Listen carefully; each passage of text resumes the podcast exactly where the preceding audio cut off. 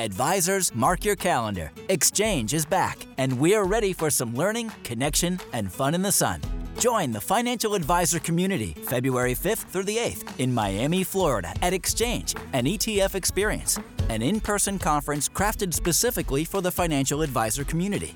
Use the code EOTW for a discounted advisor pass and learn more at exchangeetf.com. Again, that's code EOTW for a discounted advisor pass. See you there.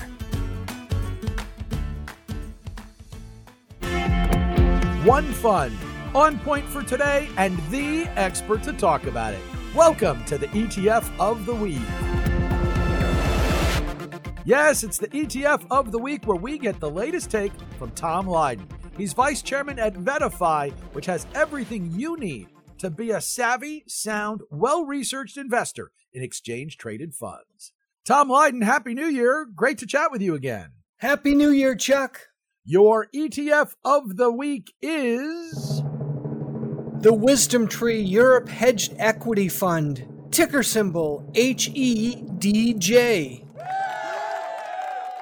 HEDJ, the WisdomTree Europe Hedged Equity Fund. Now, Tom, you and I have talked, I want to say, about this fund in the past. I know we have talked about hedged equity funds internationally and emerging markets every place, but hedging equities and doing what you can without currency risk right now is a big deal given everything that's been going on. So is that what's driving this pick now, or is there more to it? Well, a couple of things, Chuck. As we start the new year, I think the word for 2023 needs to be diversification. We still have challenges in our economy here in the U.S. We still are battling rising interest rates. We're battling inflation. We're also, from a valuation standpoint, look, as we sit here, the S&P has a PE of 18, which historically is on the high side. And you figure at a period of time when we've had a bear market in stocks, a bear market in bonds last year, which was the first time in 40 years that happened, and we're facing a potential recession, things aren't looking as great in the U.S. However, you look overseas, a couple things are happening. Overseas markets, especially developed markets, have been unloved for the last 10 years compared to the U.S. markets. It's been really tough to beat the S&P 500. With all that being said, because the demand hasn't been there, the pure valuations, for example, in European developed markets are pretty positive, just barely 10 when you see the S&P at 18. That's a pretty good discount if you're going in and buying established European companies. This ETF provides diversification among consumer discretionary, consumer staples, industrials, materials, financials, not as tech-heavy as you'd see the S&P 500 as well. So when you look at most people's portfolios today, even though the S&P has been beat up, we still have a high correlation to U.S. stocks and a high correlation to technology. This strategy is valued in the right area. It's also above its trend line, which I know you're going to ask me as well. And then finally, currency risk is something that we're going to continue to see as we go further. We don't know who's going to continue to raise rates into the end of 23. We don't know who might cut rates. But if you've got an international allocation, it's important to also have some diversification as far as currency risk, and this brings that. We will get to 200-day moving averages, Tom, but first, I want to talk about construction, which we don't always do. This is an interesting construction because it's the WisdomTree Europe Hedged Equity Index, which is actually based on the WisdomTree International Equity Index. In other words, it takes the dividend payers from the International Equity Index, only the ones that are domiciled in Europe and trading in euros, if I understand correctly. So it's an index of an index.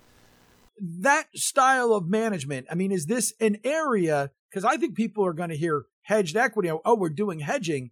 Normally when you hear hedging, you think active management, but this isn't really active management, is it?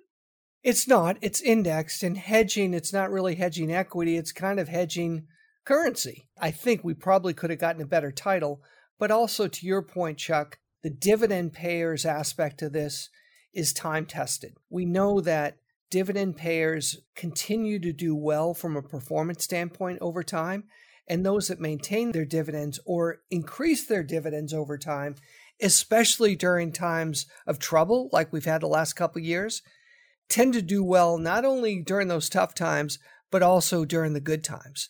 So there's a lot to unpack when you look at this ETF. Again, make sure you lift up the hood so you understand everything that makes up this ETF. And one other point that's key and critical.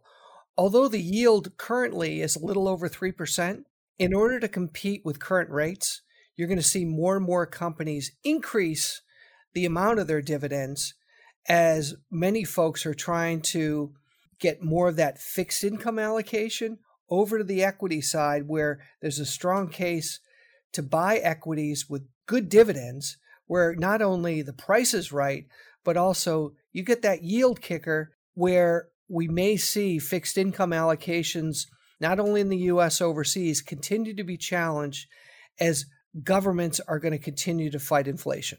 So now the 200-day moving average question, because as you were pointing out, it's a year where you're going to want diversification. People maybe are not diversified enough, but you've been sounding the horn, ringing the bell on international investing.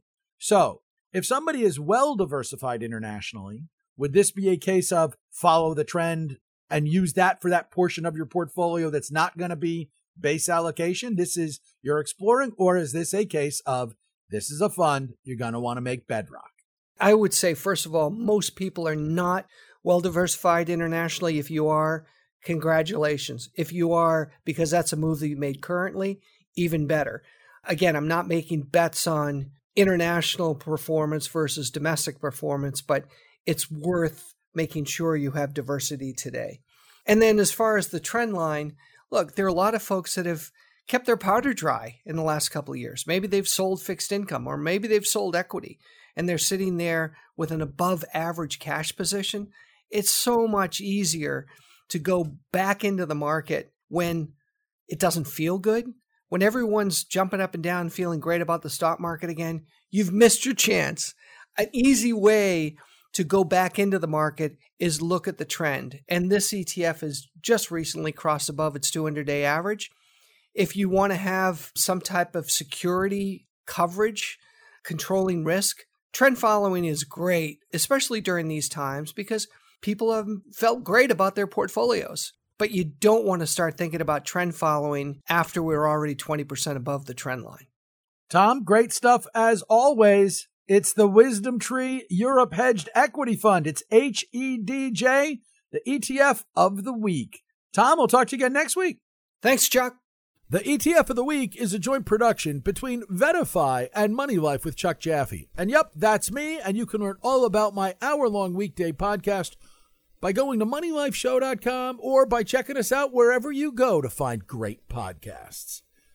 If you want to find great information on investing in exchange-traded funds, well, there's no better place than VettaFi. It's vettafi.com for research and data and trends in the industry and much more. They're on Twitter at VettaFi, and Tom Lydon, their vice chairman, my guest, well, he's on Twitter at Tom Lydon. The ETF of the week is here for you every Thursday. Ensure you don't miss a thing by following along on your favorite podcast app. And if you have time, leave us a review, because they really do help, and we'd love to hear from you. For Tom Lydon, I'm Chuck Jaffe. Thanks for joining us. We'll see you again next week. And until we do that, happy investing, everybody.